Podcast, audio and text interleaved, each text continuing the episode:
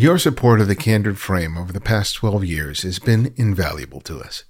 You have not only helped us produce over 400 episodes, but your donations directly helped us to create the Candid Frame app and making it available for free. We are now proud to announce the release of a new way for you to listen to TCF. We have released a new skill that is compatible with Amazon Alexa enabled devices. Using voice commands, you can listen to the latest episodes, jump forward and back, and if you stop listening partway through an episode, it will remember where you left off. And like the Candid Frame app, it's free for users in the US and Canada. In the coming months, the skill will be available in other countries, and I'll let you know when those become available. You can help and continue to support the work that we do here by contributing as little as $2 a month to our Patreon campaign. You not only help us to meet our cost of production, but provide us the means to improve the quality of the show and do so much more. Contribute today by visiting patreon.com forward slash the candid frame.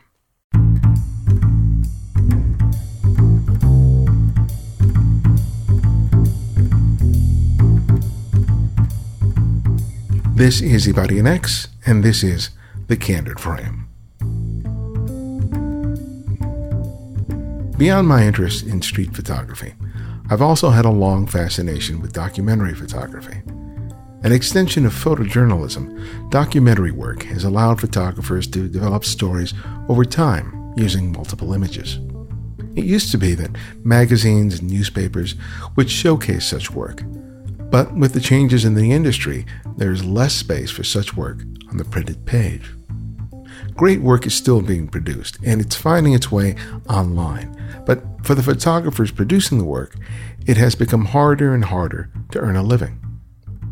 Some, like Matt Rose, have found an outlet for documentary style work by working with nonprofits, and it was through our mutual interest in this area that provided an opportunity for us to meet at the Momento Photographic Workshop. Matt's journey to becoming a photographer is an interesting one as he's worn many hats, including that of a bartender, a corporate suit educator, and United States Marine. But along with his interest in storytelling, he's also found space to produce an amazing series of images on hummingbirds that he has just as much of a passion for. He's a wonderful educator, and I learned so much from him during our short time together, and I especially enjoyed sitting down and learning more about his life as a photographer. Well, Matt, welcome to the Candid Frame. It's a pleasure, pleasure to have you. Thank you, thank you. Pleasure's mine. I appreciate uh, the invite. This is this is really neat. yeah, I really enjoyed meeting you during the uh, Momento workshop, and uh, and I told you back then I, I, I really appreciated uh, how you guys, you and Cosima, uh, did such a splendid job.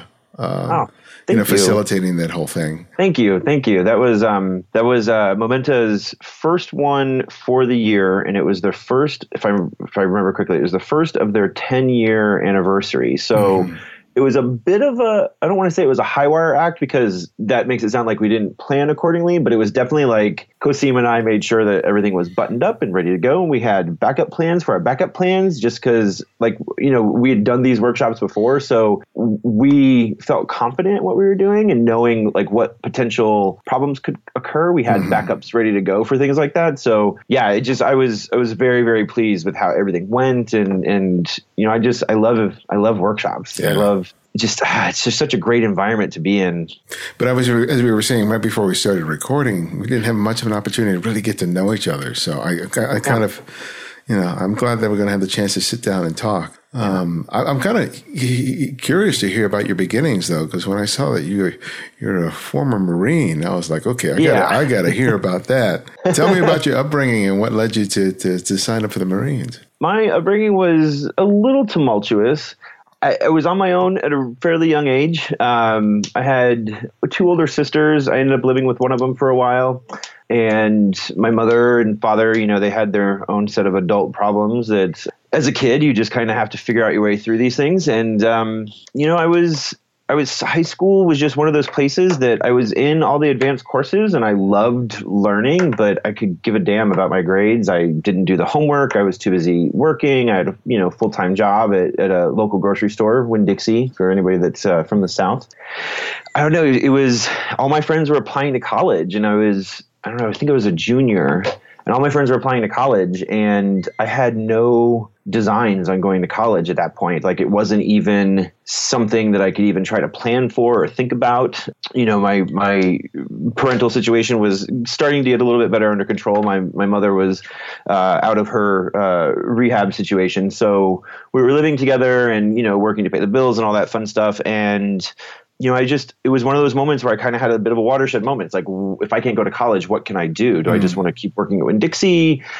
I like what, not that there's anything wrong with that, but like, I feel like there's something more that I could do with my life. And I chose the Marine Corps largely because I mean, they're the best. Like that's, I thought like, how do I align myself with something that can never be taken away from me. And that's, you know, once you're a Marine, always a Marine. Once you go mm-hmm. through boot camp, you know, no matter what happens, you're always a Marine. And there's sort of this instant built in, uh, respect and, and sort of gravitas with being a United States Marine. And on top of all of that, it's just the education that you get in boot camp, the mental fortitude that it gave me was the key thing. Like, it, if I could do that, then there's nothing I couldn't accomplish, and that's kind of the mindset that I had around it. So, uh, yeah, it was. It was. I took off. I just feel like it was like a Tuesday, and I went to um, to MEPS. I was in Orlando, and MEPS is like Military Enlisted Personnel Processing Center, or something along those lines. It's it's been a long time. I don't remember the exact acronyms for it, but I just went, and I came back on a Thursday, and all my friends were like, "Where'd you go?" I said, "I just went and enlisted in the Marine Corps," and they're like, "What do you mean you just went and enlisted in the Marine Corps?" I was like, "Well, that's." I went and I on the delayed entry program, and uh, I graduated high school in '96. I was 17, um, and I had to do like one class before I could leave for boot camp because I was like just one class shy of graduating. Mm-hmm. and I ended up graduating like a 1.7 GPA. I think my senior year I, I missed like 90 days or something like that for most of my class. It was it was pretty ridiculous. But all my professors or teachers knew me and they knew the situation that I had and they knew that if I was missing school, I was probably because I worked the night before. Most of the time, I, you know, that was a part of it. But you know, I, I, I slid by and I slid through, and and it wasn't until uh, my 30s when I went to college that I really sort of thrived in this academic environment. And now I'm like, you know, three points. I, I don't. I think I've only gotten like two C's in classes since mm-hmm. I started my college career. And a lot of it's just I, I love the subjects that I'm studying. And in high school, math was not my thing. I hated math. I was really great with English. Uh, and most other thing, I did really well in physics. I think I, I won a couple of competitions, local competitions for like physics Olympics sort of things, yeah. you know, where you build like toothpick bridges and all those fun things. I was really good with that stuff. So yeah, that's how I ended up in the Marine Corps. And, uh, it was I went in straight reserves. Uh, I spent a little extra time on active duty uh, with my MOS schooling, which was in Fort Leonard Wood, Missouri. My MOS was 3433, which is just an LVS operator, which is like these huge 20 some odd ton trucks and they have like a, an attachment on the back that lets you switch out with other uh, attachments. So there's like five different pieces that go with it and you have to get licensed on all of those. So i was hazmat certified and you know with ammunition and refueling and all that fun stuff. We even towed like m1 abram tanks on the back of these big long trailers. But the trucks were huge and you had to be so precise in driving them because you only had like five or six inches on either side of the road mm-hmm. before you veered off into the other lane. So like it was precision and the tires were I'm six foot three. The tires came up to about my shoulders. Like this was a very large rig of a vehicle. You know, with education, it's it's it's made to be like cookie cutter. You know, mm-hmm. it's, it's, only one method in terms of being able to teach people. And mm-hmm. not everyone really sort of benefits from that structure. There's some people that really thrive in it, and there are other people for whom it really just doesn't work. And it's mm-hmm. kind of interesting to hear you say that within the within the confines of the traditional school culture, you really part of it had to do with you know what was happening with you at home, but I think there was something also about the institution itself that really yeah. didn't serve you, but that somehow learning, which you did when you were in the Marines, was a completely different process for you, but that really allowed you to, to, to, to thrive.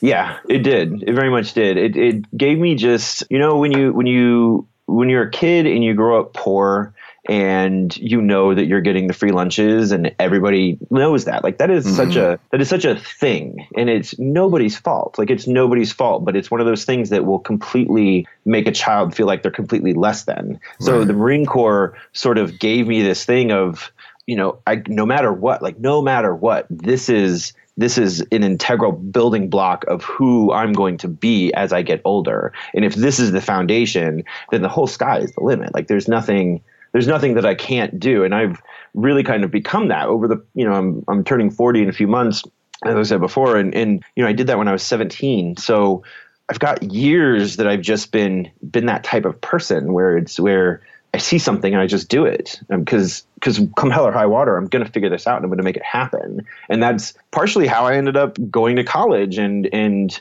you know um, I might be getting a little ahead of myself, but yeah, like I quit. I was corporate America and it was 26 or so, and it was just another one of those times where I had a bit of a watershed moment. It's like okay, let's stop for a second and look at what the possible forecast of my life is going to be. And here I am doing really great in corporate America and making more money than I should for somebody without a college degree. And, and I'm enjoying the work. I'm working 70 hours a week. I'm on call. This is pre iPhone. I had like a Blackberry Treo when mm-hmm. it first started. Oh. And, you know, I was doing project management and business analytics. So I'm like working out of airport sometimes on a laptop with, you know, a Wi Fi key fob thing.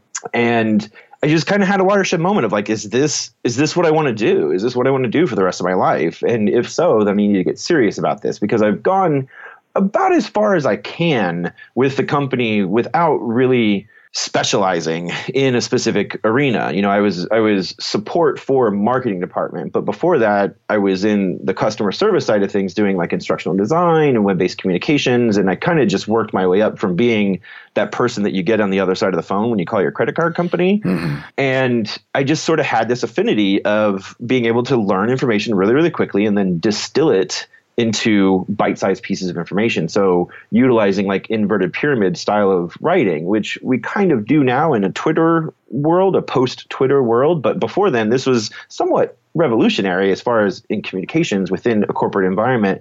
But I just had a moment where I was like, do I want to keep doing this? And I realized that I didn't. You know, as much as I enjoyed this, there wasn't any sort of deep fulfilling sort of thing. And I remember at one point someone had said the best way to figure out what you want to do with your life is to think about if you didn't have to worry about paying your bills, if you didn't have to worry about keeping a roof over your head, if you didn't have to worry about any of that, what would you do? And I've always loved photography. My my grandmother when I was a kid and I would go visit her when I was like six or seven. I had like a Kodak 110 camera that had the film canister that looked like an old phone headset. Yeah, yeah. Like I would go visit her in the summers and we would go take pictures and then we would go develop them that day at like the the one hour processing mat and this is in the middle of ohio in like dayton area and she would always be like you're such a good photographer you're so great and she was just so encouraging with it which i never really had that and even after that it took a while but then when i was in high school um, my yearbook professor who was also my church youth group leader and also my physics professor he really kind of taught me the brass the brass tacks of what photography is like he taught me how to work in a dark room. Um, I was the dark room manager in high school. You know, he he saw someone who was in a in a not ideal situation and was smart enough to get into trouble if left to their own devices, and mm. and he really kind of stepped in. He was very much this sort of just positive role model in my life. And it was very much related to photography and design. I learned a lot about layouts. I learned a lot about just time management and you know when you're when you're somebody that just needs a little bit of support and that person steps in and over provides that support and really gives you just so many different tools to work with like those things still stick with me. You know I, I learned early on about just design and sort of like gestalt theory and and general aesthetics and i didn't learn it in a florida art school you know because that's the arts programs unfortunately are usually the first things to go. But in florida i didn't take any art courses and it was all through yearbook and it was all through late nights me and him working on designs and layouts for the yearbook and you know making sure that the photos are developed and printed and sized. And I it was like a crash course in production. And it was it was really just I took to it you know it was such a deep seated thing. And it could have been something else. Like if it was a different professor or a different person it might have been sports that I ended up getting into or you know what I mean? But he was at the right time where like that that emotional intelligence level I was just at to really feed on that sort of of I don't know that that sort of just push in that direction. Right. So, what was the allure of photojournalism as your as your preferred genre of photography? So uh, when I thought about you know what I wanted to do and what would be worthwhile in life, is, is I kind of got tired of making money for the company, which that was my job, but there wasn't any sort of like fulfilling aspect of that. And I started thinking like, what is it that I'm leaving behind? Like what if I were to die tomorrow, like what is the impact that I'm leaving behind? Like if I left things around me for the better, or, are they just, or am I just like another cog in the wheel, just kind of producing the same sort of stuff that everybody else is? And I left my, I left and I moved to San Diego and I'm like, I'm going to go start my own photo business. I'm going to just go and I'm going to start taking photos and I'm just going to figure it out, like with what little information I had. And, and, uh, well, let me back up. I did take one, uh, undergrad uh, community college photo course uh, just to kind of like reacquaint myself with the darkroom because it had been a little while.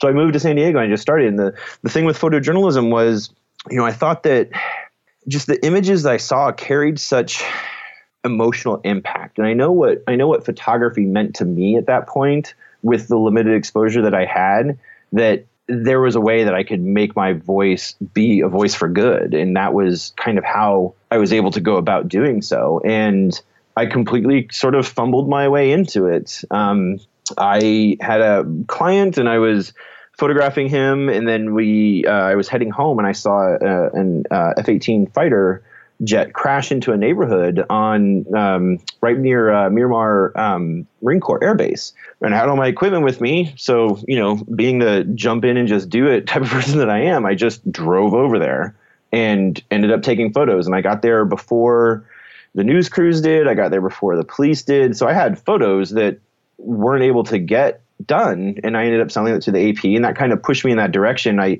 realized like the impact of that. And like once I was kind of like bitten by that bug, so to speak, because it's like, here's this image that is now being produced worldwide and it's communicating information. And I thought that was such a, a really, I don't know, just the power and the sort of impact that comes from that. And and you know, we all import our own meaning to the imagery that we see, but if you're able to really present it in the right sort of manner that everybody is able to get the same sort of thing from it like that's mm-hmm. truly powerful you know that's and i just thought like here i am just this person from sanford florida who for all intents and purposes barely made it out of high school yet here i am doing things and that was such, such a really great, fulfilling experience. And you know, each each experience I've had with photojournalism has always sort of had that emotional return on me, like a return on investment. And it helps me with the decisions that I want to make and who I want to work with and, and the type of stories I want to do because I want to make sure that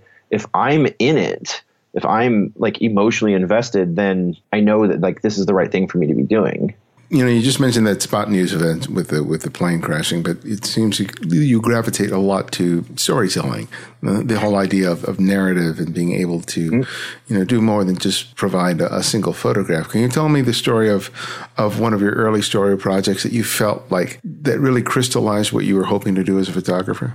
Yeah, um, I would say my sophomore year.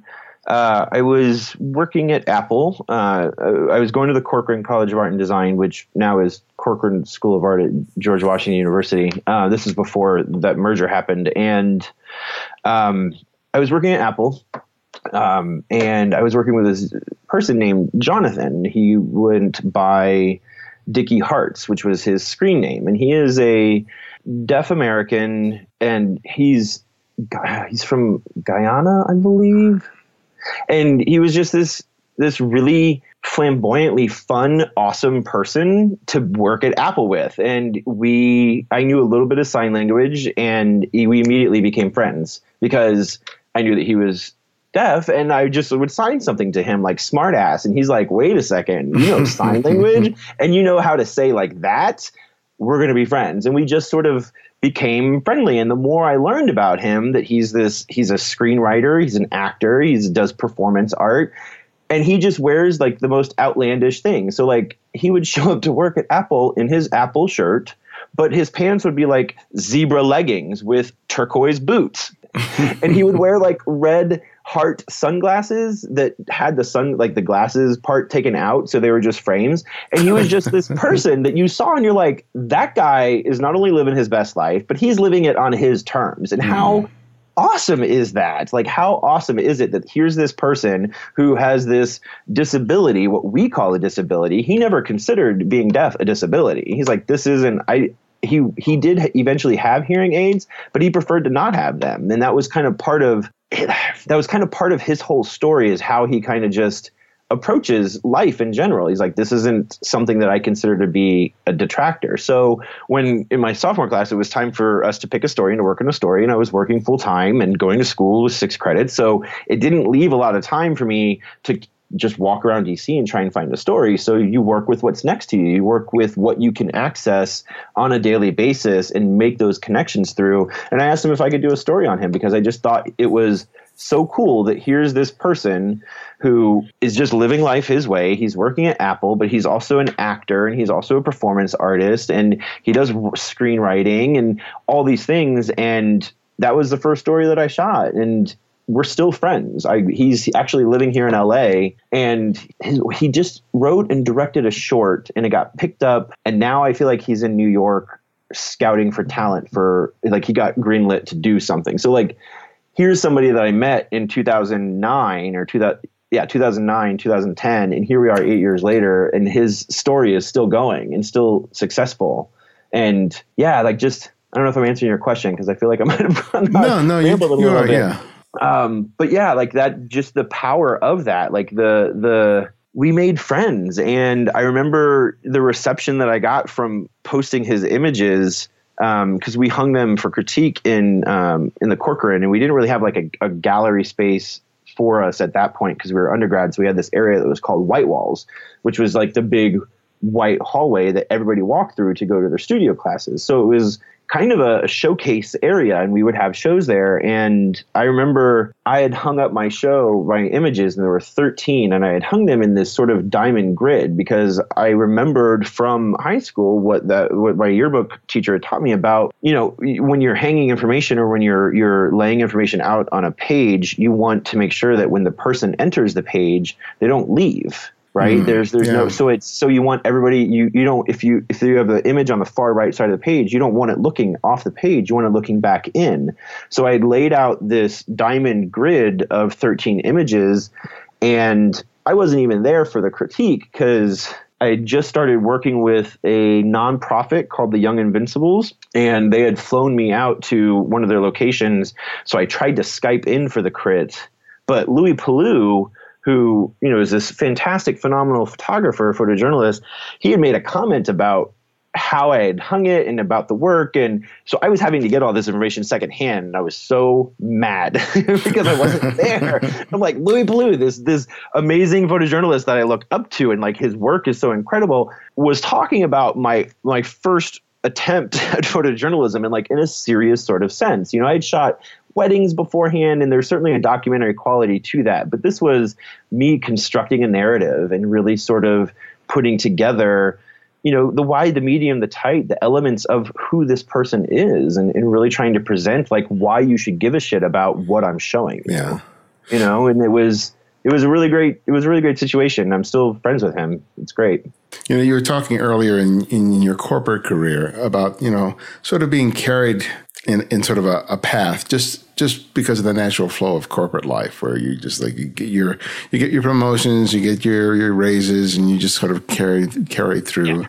and then you just kind of took a step back and said hey you know this this is not for me mm-hmm. and how do you feel you're negotiating your career as a photojournalist as a documentary photographer differently than when you were in the corporate world Oh, oh, well, let's see. There's a lot of differences. Largely the fact that I get to make up my own time and my own schedule. But at the same time, I'm only really accountable to me in that sort of sense, right? Because I'm the one setting my goals. And unless I'm working with a client specifically, I'm the one that has to grow my own business. I have to find my own clients. I have to find my own work. Where in the corporate environment, it's here's all this things going on. We need you to do X, Y, and Z. Mm-hmm. So aside from that aspect, I I don't know, working in corporate America, you have to do you have to do what you have to do as far as like your boss is concerned. And it was it was really important for me to be able to kind of pick and choose who I wanted to work with. That's kind of the key for me is like work with, not work for. Mm-hmm. You know, I, I, I think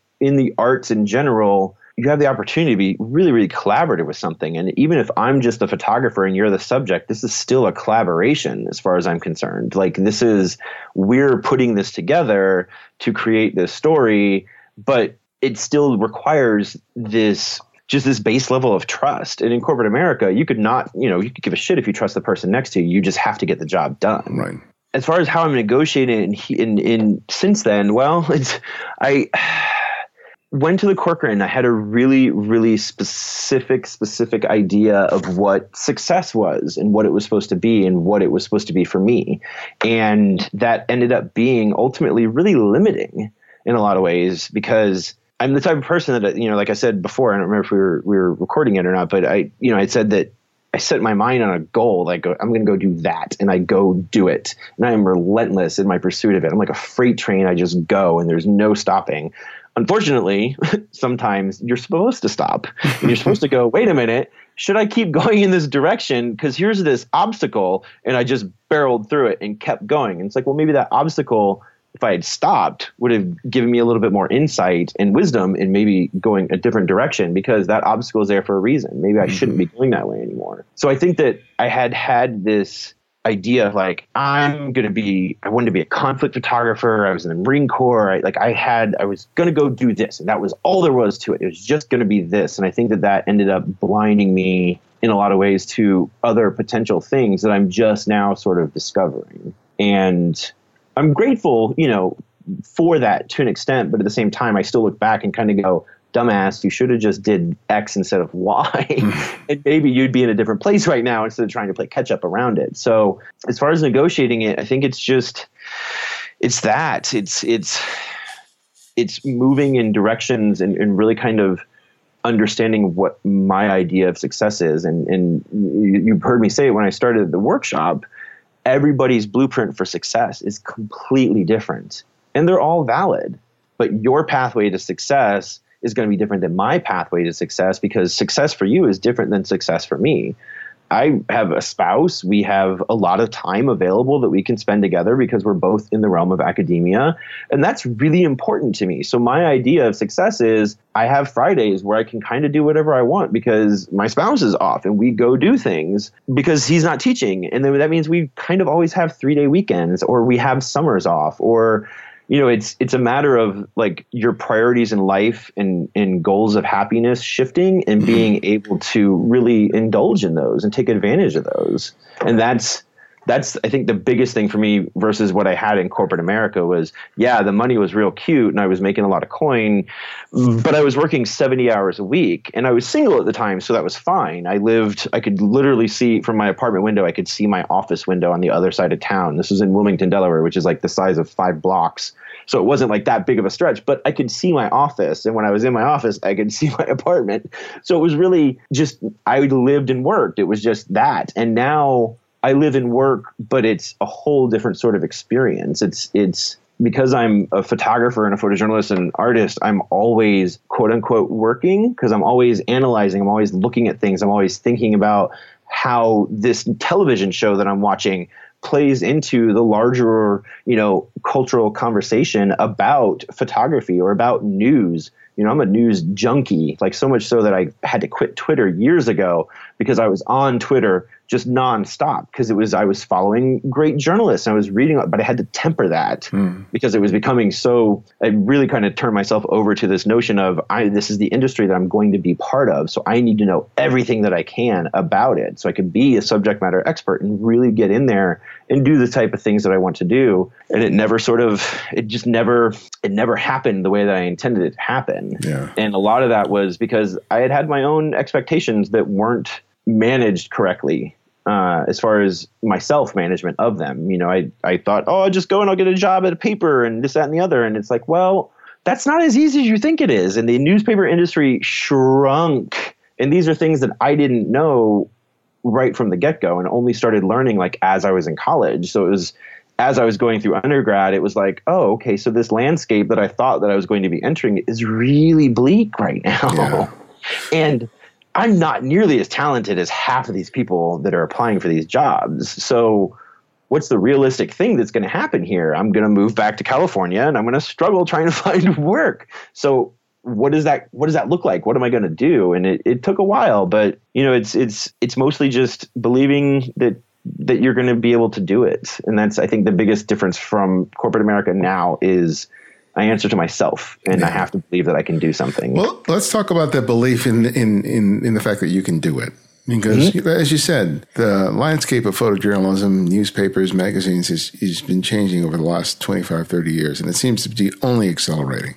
So, you know, the idea of going into photojournalism now, even as a young person, is a daunting one. But, you know, when you're older, that's that's a whole new, you know, good old worms that you're throwing in mm-hmm. there, and it can be. You know, I, I can imagine that people start thinking about security. Not so much mm-hmm. you yourself, but other people start thinking about, you know, maybe you should do something a little safer. Maybe you should consider using, doing something else. And, you know, as you just mentioned, you, you've been married. I don't know how long you've been married now, but. Uh, uh, two years. Two years. Okay. Yeah. So now you have someone else who you're sort of mm-hmm. responsible mm-hmm. for. And how, how does that color what you want, you know, the goal that you want to have balanced off with the fact that, well, you have to be a little bit responsible that you may not be able to afford the kinds of risks that you could when you were 20 years old. Mm-hmm. Tell mm-hmm. me about that. You know, when you're when you're in your 20s and just biologically you assess risk differently, right? When you're a teenager, speeding isn't that big of a deal because you're not understanding the risks associated with that, right? The risk reward is a totally different situation. So as you get older, that narrows and I'm less you're less likely to take risks because the reward really needs to be something that pays off for the risk that's being taken. When you're younger it it's it's almost like a 50-50 right? So as you get older, yeah, you certainly, just like you said, you have to think about, you know, the people that you have in your life and the people that are around you. And that was a big thing for me. I remember having sort of this moment of, okay, here I am with this person. If I go out and do something stupid, what is the impact going to be on them? What are they going to be left with? You know, if, if I go on a shoot and I get, you know, if it's a protest or something and I catch a bottle to the temple and I'm brain dead, is this person going to take care of me? And what is that being done? You know, like what am I perpetrating upon this person who I've chosen to spend my life with? And there's a responsibility at play there. And I think when you're younger, you're less set in your ways, and I think you're more um, hmm, you're more amenable to not getting the feedback that you think you should be getting. Mm-hmm. so, you know, when I was when I was young and in corporate America, I didn't care that this person is yelling at me and telling me that I'm doing 19 things wrong because I know that I'm just going to come back to work tomorrow and do this 19 things right the next day. Where now, you know, you take it a little bit differently because you have years of just years of experience in in dealing with people and and with working with things and it changes. So when it huh, I don't know.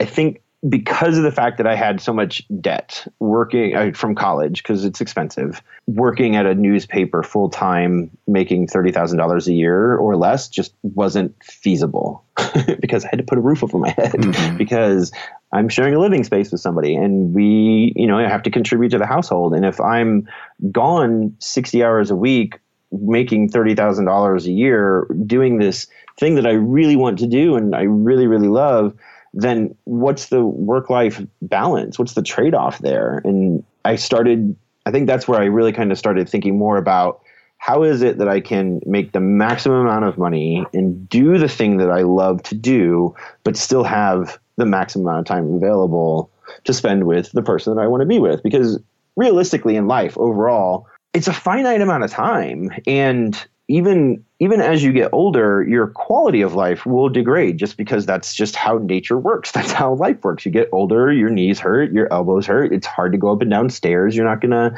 be able to travel the world. And, you know, I wanted to really kind of just be able to enjoy it while I have it, if that makes sense. Yeah, And working in photography has really allowed me to do that. You know, I, I I've had to learn kind of quickly, and this was a lesson from Louie Palu at a, Northern Short course years ago, was you have to diversify your income streams. And as soon as he said that, I was like, duh, like that absolutely makes sense. How is it that that is not like part and parcel of your undergrad education for working as a photographer? So how are you, you know? how are you doing that today? I have uh, a couple of different streams of income. It's, um, you know, I have one client that's roughly about 40% of my income, and they're really great. They pay well. I make my own schedule it's it's you know it's all product photography so it's kind of just a, a, a, cookie cutter sort of setup because the client wants things a specific way but because i have various customer service skills the clients that i'm working with on their behalf I have great rapport with them. So, you know, I come in, I do the shoot, and I leave, and it's great, and I invoice them, and then I'm still open to work with nonprofits, and which I'm not doing this year, um, but you know, I, I, have the ability to work with nonprofits, and I teach for Momenta, and then I also teach uh, as part of the MFA program at Cal State. Uh, I teach um, there as well, so I have like just these different avenues for income to come in, but at the same time, they're all related to photography even though each one activates like a certain area of photography for me, which works out really great because I, I have a ton of interests and I, I love teaching and I love teaching workshops, but teaching a, a 15 week college course that's intro to black and white photography is completely different than teaching a five day photojournalism workshop. And it's completely different than going and doing my you know product photography or the occasional random assignment for you know somebody needs headshots or this bank just hired a whole new set of executives and we need somebody to do corporates uh, corporate headshots. Or my friend you know i have a friend who works in pr and he'll work my way sometimes. Like you know can you do this step and repeat red carpet event tomorrow? It's like yeah that's no problem. So it all kind of when you're when you're freelancing, and I think any freelancer can tell you this, it's always a it's a feast or famine, right? Mm. and you want to make sure that when you're feasting, that you're stocking up enough so that when that famine happens, that peaks and valleys, when that valley comes, because you never know how long that valley is going to be, you want to make sure you're just ready for it. Yeah.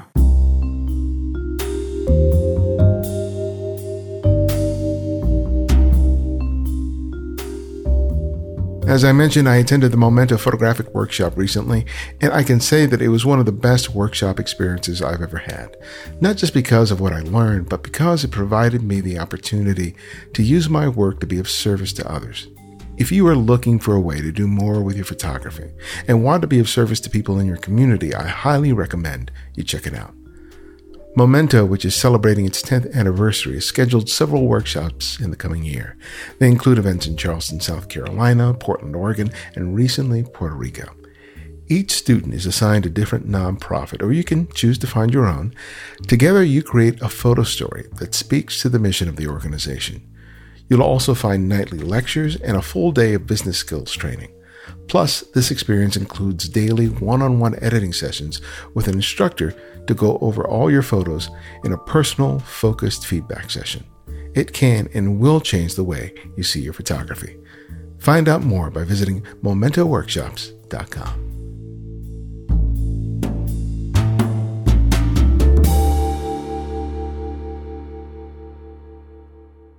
When I was coming up, it was there.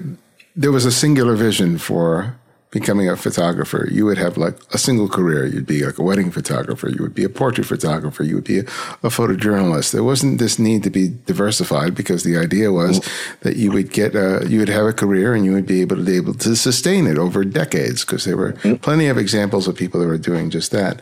But practically everybody I know currently who isn't, who isn't working as a staff photographer on a paper, which is just few and far between, mm-hmm. are having to be very diverse in terms of their offerings. They're having to do video. They're having to do, you know, work for nonprofits. They're having to do any kinds of different aspects of a photography. Um, and, you know, various facets of their business to be able to stay in the game. Mm-hmm. And it's, I think it's, much more difficult because you have to than it was in the past just because you have to be putting on so many different hats mm-hmm. Um, mm-hmm. so when you're you know when you're teaching you know the the young people coming up who are interested mm-hmm. in doing this thing you know how do you sort of set the stage for them because i hear a lot of oh lot of negativity about what's happening with newspapers and what's happening in journalism, especially from people who've been around for a while and they're just saying, "Well, mm-hmm. it sucks. You're not getting paid." You know, all these bad. You know, and it's and but you know these young people really want to be able to do this, and they don't don't need you know some old fogey telling them it's not like it was back in the day. You know, you should mm-hmm. find something else to do, kid, because this it's a, dying on the vine everywhere. So how do you sort of how do you how do you be encouraging but also be realistic about their expectations?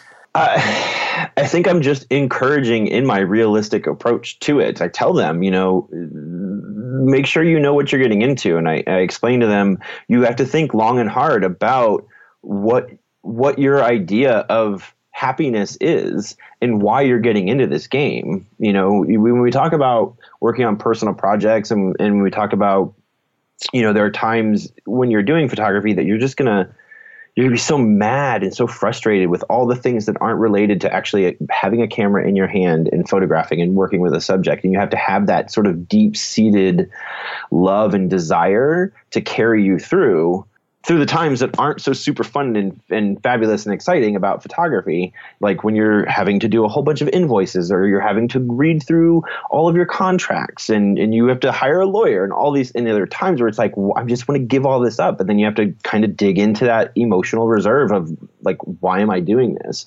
So I, when I, I really try to make sure that, that the students know like, it's really great and fine that you love photography, right? Like you love taking pictures and you love doing that, but but that's not always going to be that way. Mm-hmm. So you have to have a very real understanding that sometimes you might have to be working a second job or working part-time somewhere because it's that's how you have your insurance or that's how you know what I mean like that's how you make sure that you get your teeth cleaned because otherwise you don't have dental, you know. Yeah. Um, it's I don't know. I, I kind of just set it up for them. Like, be aware of of why you're getting into this, and be okay with walking away from it if it's if it's not what you want, and be okay with the fact that maybe you'll walk right back to it. You know, like you you just have to be really in tune with who you are and what you want, and research the the environment and what it is that you're getting into. You know, if you're wanting to go into news photography, take a look at that and look at like actually look at it and go okay how many newspapers are there in the united states? How many staff photographers does each newspaper have? So whatever that percentage is you need to be better or as good as that 0.00037% of the population of photographers that are going to be doing that. And those hmm. people are those are those people that work on that are going to be some of the best that are out there. And you need to be able to make sure like you believe in yourself enough to go out there because it's like it's the real world. And mm-hmm. you're going to get critiques. And you're going to get editors that are just doing 9000 other things that are related to the business of putting out a paper and the responsibilities around that. And you can't go in there and cry because you didn't get a good edit that's just life sometimes and that sucks. And you got to take from it what was good and take from it what was bad and understand that they're not trying to be mean to you. Like there's not an editor out there that is trying to be mean to the new kid coming up right? They want to make sure that if you are coming up that you have the mettle to stay in this game and do this the way that it needs to be done. And you have to have that deep-seated love for doing it. And if you don't have that you're gonna you're gonna have a lot of speed bumps that aren't going to be enjoyable. Yeah Tell me a, a little bit about the role in in working with nonprofits and NGOs because I think one of the appeals to me is the fact that I can use all these skills that I've learned for journalism mm-hmm. and you know the writing for the magazines and stuff, and I can apply them to something else.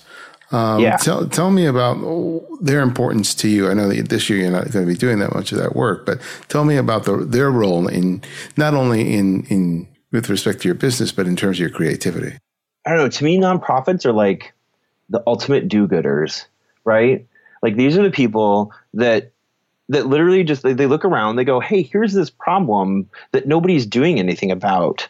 Well, if nobody's doing anything about it, then maybe I could do something about it. And then that's their focus is is fixing the problem. Like the nonprofit's job is to be the nonprofit and to do whatever, you know, to save the dogs or to to make awareness over this issue. So a lot of the times that's such a an an all encompassing thing that they don't think about media. They don't think about narrative. They don't think about how their website looks or, or how it is that maybe the donors will end up giving you more money if you have better visual collateral that's letting them know this is how their money is being used. And it's going to encourage them to tell their friends, like, hey, I donated X amount of dollars here. Y'all should donate money here too because look at what they're doing. Like, my money made that happen. So there's this sort of like tangible return on the investment for the donor a lot of the times the nonprofits don't always think about that, right? Because they're so focused on doing what they're supposed to do. And I love that about the nonprofits. I love that the nonprofits do what, like, just they do the good. And for me, photography and photojournalism specifically is the ability to really raise awareness around things and to do good in a different manner. So putting those two things together to me is like chocolate and peanut butter, right? It's yeah. a great sensation. It's a great thing. And on top of it, there's that immediate sort of like just that return, that immediate return. I, you know, working with a nonprofit, sometimes they don't realize how great they look and how awesome it is the things that they're doing. And when you photograph that and then go this is what i did and you show it to them they're like holy shit that's what we're doing? That looks amazing. Like i only know it from this side of things because i'm i'm in the mix and i'm but when you are offering that perspective outside of what they're in all the time you know it's just like in your own life when you kind of have that opportunity to step outside of the rigmarole of what you do, you kind of go like, oh yeah, right. I'm actually not doing too bad at life. It's that same sort of thing that happens for the nonprofits in that situation. They're like, wow, we're really killing it. Like we're doing great work. And it it just sort of is just becomes this sort of like positive cycle of feedback in on itself and it, it, it pushes them forward even more. So creatively, like creatively, I just love partnering with nonprofits that are just doing good things and and I try to choose the nonprofits that align with the things that I'm aligned with. You know, could, could you give me an example of one that, in which you felt like you had that you had a wonderful experience that they really be, and that they really benefited from the work that you produce? I did. Uh, there's this organization called Hollywood Heart, and they're here. Um, they're based out of Pasadena, and what they do, uh, they do a lot of different events throughout the year. But their main event that I worked with and covered, because I I was I was a um, teaching artist with them as well at a local high school here in LA. But they do this week long camp, and it's this arts summer camp, and it's up in Malibu, north of Malibu a little bit, up in the mountains. And it's just this art summer camp that is for children who are under 18. I think there might have been a couple 19 year olds, but they're all under 18, um, ages 13 to 19. And they're all HIV positive and they all come from inner city schools. And a lot of these kids are like, as a gay man growing up around that, it's always, there's always such this stigma to it. And there's so much education when you're an adult. But when you're a kid, who is born HIV positive, through no fault of your own, no actions that you took caused you to be this way. Like that's mm-hmm. that's not an easy thing to start up with. Like you have a gallon Ziploc baggie worth of meds that you have to take every day. Like I can't even wrap my head around what that does to a 13 year old, 14 year old kid. Yeah. And here's this arts camp that Hollywood Heart puts on where all of these kids, you know, I think it was roughly around 100, they're all surrounded by like people, right? Everybody there is just like them. So there's that immediate breakdown of having to explain or having to talk about or anything like that. It's just the immediate acceptance of we're all the same in this space. In this camp, they have all kinds of, of arts workshops. It's photography, it's acting, it's dancing, like everything. So they asked me to document the entire week. So I was living in the dorms with one of the um, the groups of uh, uh, instructors, and I would get up at five thirty and start photographing throughout the entire day. And we're talking like twenty hour days because there's wow. nighttime events and the whole nine yards. But I was living for all of it because there was so much going on. And when you're a photographer, like and you're up on this mountain and you're the only f- person there shooting the whole thing, you really have to plan it out. Like, okay, so this class is happening at this time and this class is happening at this time. So about halfway through that class, they're going to start doing the acting. Before that, they're just going to be sitting and reading. So I need to make sure that I'm there at 115, but I need to be on the other side of the camp at 122 mm-hmm. because that's when they're going to start doing this. So with this Hollywood Heart organization, you know, I, I documented the whole thing. And when I handed the images over to them, it was the executive director at the time, Maggie. She was just like, I didn't even see like 90% of these things that were going on. Like, I was there when you were taking that photo. I didn't even see you. Like, this is incredible. Like, they were just so happy with like the hundred gigs worth of images and like seven days straight. Um, you know, and, and, and it was, it was because of a lot of the things I learned from Momenta that because they were a nonprofit, I was able to really sort of like okay so you have this you have this here's this fabrics course right? This sewing sewing class. And they're using they're using fabrics that were given to them by i want to say either like crate and barrel or restoration hardware. And it was like the leftover sample book textiles sort of a thing that they donated to the hollywood heart organization.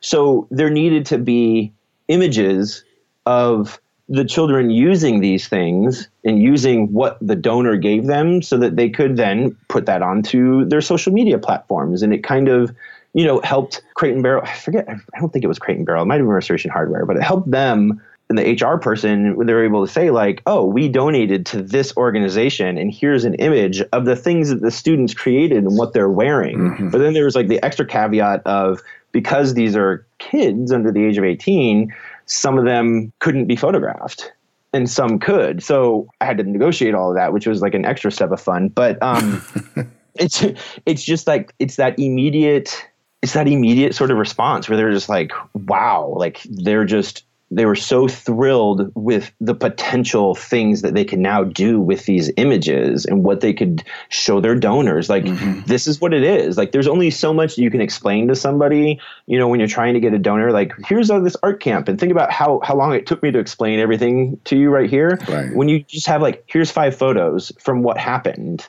and how this works it's that immediate I can put myself in that situation. I can see what it looks like. I can see that if I donate money to this, this is how it's going to be used. So I, that was, I think, probably the most immediate sort of example. It was, it was just a really fantastic experience, and they were so happy. And I made friends at the same time. And you know, I was working on a, my own documentary, and I hired somebody who was a film editor through that organization. You know, it's it's it opens up to such a, a whole culturally um, like laterally culturally you can move through and find other people and other stories and other events and you can collaborate and work and i feel like i'm rambling now. No no, no, no, no, no. i don't stop people from rambling. That's the heart of the show here. No but i you know I, I, I completely agree with you. It's it's you know one of the most uh, gratifying kinds of work that that you can do because you get to see people who really want to appreciate what you're doing, mm-hmm. and then and then you get to see the impact that it makes across the board to the yeah. people who are benefiting from the program, the people who are putting all their time and sweat into the program to help, whether it's kids, whether it's people with disabilities, or whatever you know, whatever the service is, uh, you're contributing by doing mm-hmm. something that you love, and mm-hmm. you know you can't beat that. Yeah, yeah, that's. I think that's ultimately what it comes down to for me. Is I'm a very just gregarious, generous, altruistic sort of person, but I'm not the guy that that is going to go stand on the on the on the on the soup kitchen line and ladle out soup to people. Like, not that there's like I love that people do that. I just know that I'm not the type of person to do that. So I, how how do I how do I do something as good as that mm-hmm. and as effective as that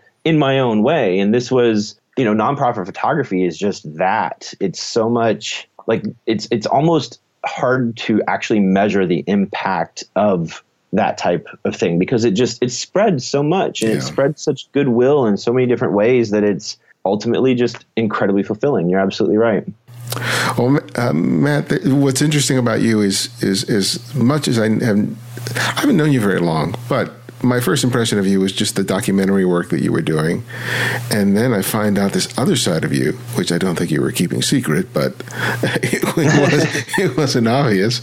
But the, this thing with the with the hummingbirds, tell me tell me about that. Yeah, so um, I have what well, so a, a, group of hummingbirds is called a charm, and I have a roughly about a thirty to forty hummingbird charm, kind of at all times outside of my balcony. So I live on the second story of a like one of those old California apartment buildings, and uh, they're just on the balcony. It's like a sort of like a corner unit sort of thing. So my balcony has a sliding glass door from the living room and then one from the bedroom and it's just in this sort of like L-shaped situation and there's a big tree that grows right out on the in that little area there so I put out a bunch of plants one day because you know I wanted to try my hand at gardening, and I noticed like one or two hummingbirds fly by, and I was like, "Oh, that's really cool! The little hummingbirds. I've never really seen them before, and they have this just amazing sort of." presence about them because they they almost defy gravity. Like they're they defy physics to some extent. Like they create their own pocket of air that they move within. It's really quite something. But i saw them fly by so i started just putting out a little hummingbird feeder and then they came to visit uh, and then I got a big hummingbird feeder that had like seven seats on it. And then I noticed one day that as I was taking pictures, there was like 14 or 15 of them there. And I thought, well, that's who wants to go to a restaurant where there's only like seven seats and there's 14 of you to go. so I, uh, I picked up another feeder, and then all of a sudden I had like almost 20. And I was like, damn it, if I keep adding, then they're just going to keep showing up. Let's do that. Let's see how much I can get. So, um, one, I feel like it was like a Christmas time. I had seen something on Amazon, like Perky Pet Feeders, I believe is the name. They make this tube that is like four feet tall and or four feet long, not tall, four feet long, and it has 44 ports on it. So with those ports, there wasn't a place to sit. So every day there would just be this this like like cafeteria sort of setup of just birds, just like a tube, and everybody is eating on both sides of it. And I always felt bad because it's like, who wants to stand and eat all the time? I don't like doing that. And uh, so my husband one day just made this sort of he laser cut this thing that goes over it that has spindle holes. So then everybody started showing up and sitting and like in the little um, in the little uh, laser cutout that he had made it said like matt's diner and it was just a cute little thing so I thought, okay, well, I've got 44 ports and I've got all these hummingbirds. What if I get another four foot long feeder and hang it underneath that? it sounds, this so, sounds increasingly like an addiction. It is a little bit. Um, but with the with the the long tubes because the tube was only like two inches in diameter the way that the water was spaced out it would or not the water but the, the hummingbird solution it would go bad quickly. So it became difficult to clean. So i actually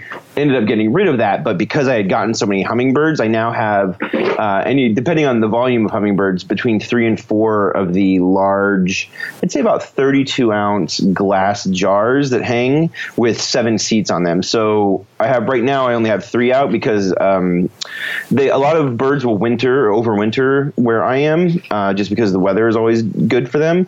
But right now we're kind of in I'm in a low migratory sort of um, valley of them, if you will. They uh, there's I want to say roughly about 20 to 30 right now, uh, but that'll increase because uh, they're all uh, adolescents and they're starting to mate. Um, so usually uh, one hummingbird uh, will have two eggs and then those two birds uh, once they're kind of raised they're just on their own. The parents are like all right you can go find your own food now. Bye. And then the parents kind of go do their own thing and they, sometimes they migrate sometimes they don't. Um, but yeah i take i take a ton of photos of them. I just sit out there and on my balcony and just you know i'm looking out there right now and there's there's like two of them hanging out and i can hear a couple others outside of my other window. Um, but I take a lot of photos of them, and I have a whole other Instagram that is just for my hummingbird like addiction because it is it is you're right it's an addiction. but that that ended up taking off in a way that you, you, I couldn't have I couldn't have imagined and, and you I'm sure that you certainly didn't sort of ex- mm-hmm. expect it became its own its own thing. Tell me about that. Yeah, it's um I I started posting it like in my own Instagram feed, and then it started getting a little bit more attention. So I was, I just said, let me just have my own Instagram feed strictly for the hummingbirds. And now I sell a lot of prints from it. You know, people contact me. You know, um, like I had a couple people want to buy some for their parents for Christmas, and they asked me to frame them and you know do all that kind of fun stuff. Um, ABC News bought one of my images for like their their fun um, what is it called fun photo galleries or something like that, like those those photo galleries where you see the squirrel mm-hmm. you know behind the guy's camera taking a picture of another squirrel, and it's just a funny animal moment. So they bought one of my photos um, of a hummingbird, and yeah, it's it's um, it's kind of just become this thing. I, have I've become a bit obsessed with them. I, I, read a lot about them. I can tell you all kinds of crazy facts about them. um, I'm in the middle of a ceramics class this semester, and I'm actually creating sort of an installation piece that is based on hummingbirds that is all ceramics. So yeah, like they they are they're definitely part of like the life and family that I live here in, in Los Angeles. Um, but yeah, it did. It just took off. It, it, it took a short amount of time for it to just grow and, and all of a sudden I had a whole bunch of hummingbirds and now when I leave town I have to you know pay a friend to come over and feed them for me while I'm gone.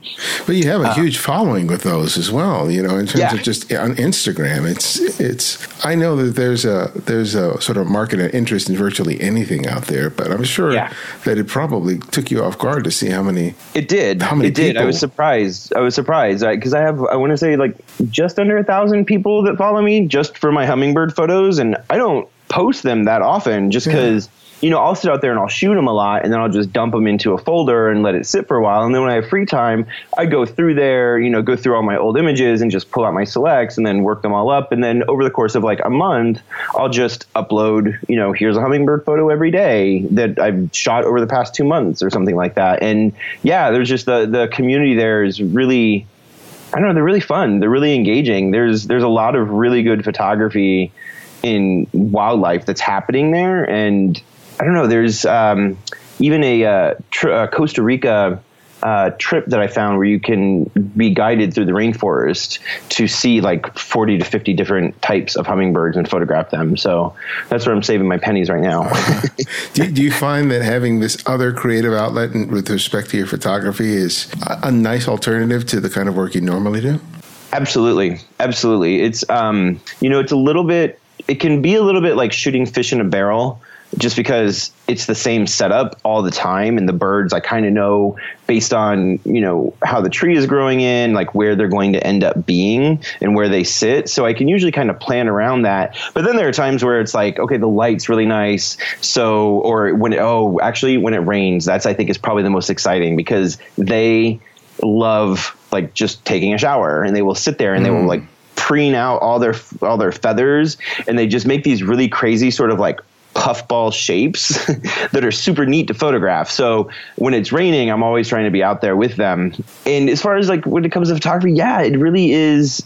A, it's almost like a um, I don't know. There's there's no pressure to it. It's all am shooting for the joy of shooting and like really trying to make a pretty image, you know, which is depending on, you know, what realm of photography you're working in, you're not always thinking about, I want to make a really pretty image. But with these birds, they're so, they're like flying gems, you know, mm-hmm. they're, they're, it's, I just want to make pretty images of them and I want to make them as super detailed as possible. And, and, um, you know, actually, with with the money that I make from selling prints for them, eh, they end up paying for themselves. So they go through uh, about 25 pounds of sugar every month. Wow. Yeah. Um, but they pay for themselves every year. Like they earn their keep. they, um, they actually, I rented a, uh, one of those big, uh, like the big Sports Illustrated photographer lenses, the, the Canon, um, like the 400, the big white one that okay. has like you have to have like it's a monopod just for that alone. Right, exactly. Uh-huh. Uh, I rented one of those, and that, I literally just sat out here for an entire weekend and did nothing but photograph them with that lens because I'm like I'm spending hundred dollars for the rental for the weekend for this lens. I'm shooting as much as possible, and the images that came from it are insane. Like it made me go, you know what? I need to actually just buy one of these lenses and just call it a day because the other the other lenses that I'm shooting with, they do the they do the job, but like this lens, it's like right there in their face and super high speed, which is really great.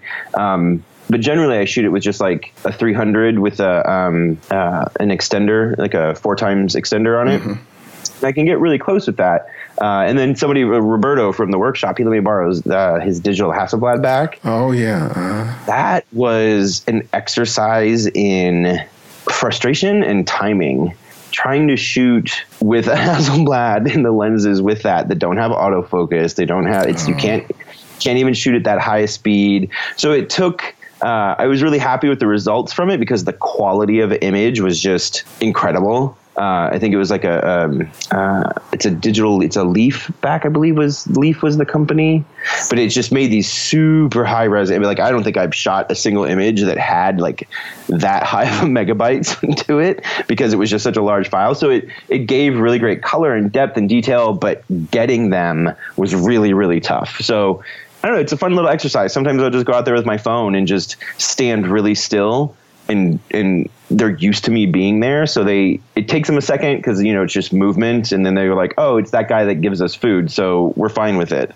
Um, I'm a little obsessed. I think, yeah, I, I put up umbrellas when it rains for them because who likes to who likes to eat in the rain? Nobody likes to eat in the rain. And the very first time that I did that, uh, they let me eat out of their. They let me feed them out of my hand.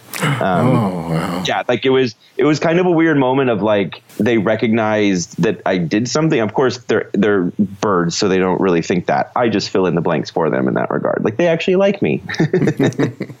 Well, my last question that I ask each guest is I ask them to recommend another photographer for our listeners to oh. discover and explore. And it can be anyone, someone you've long admired or someone you've recently discovered. Uh, so, who would that one photographer be and why? Only one. Only one. Only one? Oh, man, that's really tough.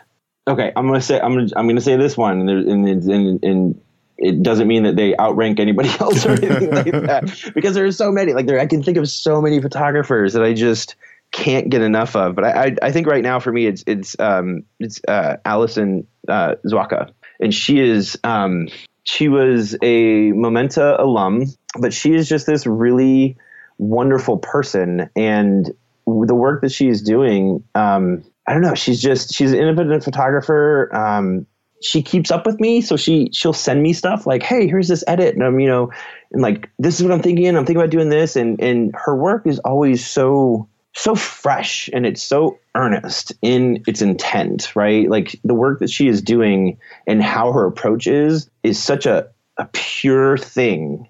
And I love like I love that. Like the photography that people are doing that is just at its purest. Like you can see the joy in what she's doing and the community work that she's doing mm. and the mm-hmm. communities that she's doing the work in.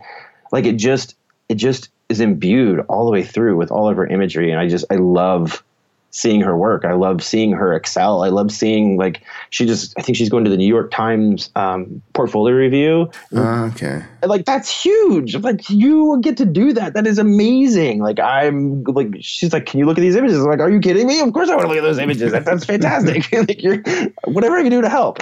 Um, I don't know. I just uh, she's she's somebody that that is pushing in the right direction and she's really smart about her approach like she just i think cosmo cosmopolitan just had her at the uh, march for our lives in washington and the work from that like her work is so i don't know i just she's just somebody that like i whenever her work shows up in my instagram feed i'm like triple like like okay. you're just killing it you're making right. me yeah. like be yeah, better. I, I got to check her out. But yeah, it's definitely definitely worth it. Well, man, thank you so much. It was such a pleasure oh, to chat you. with you again.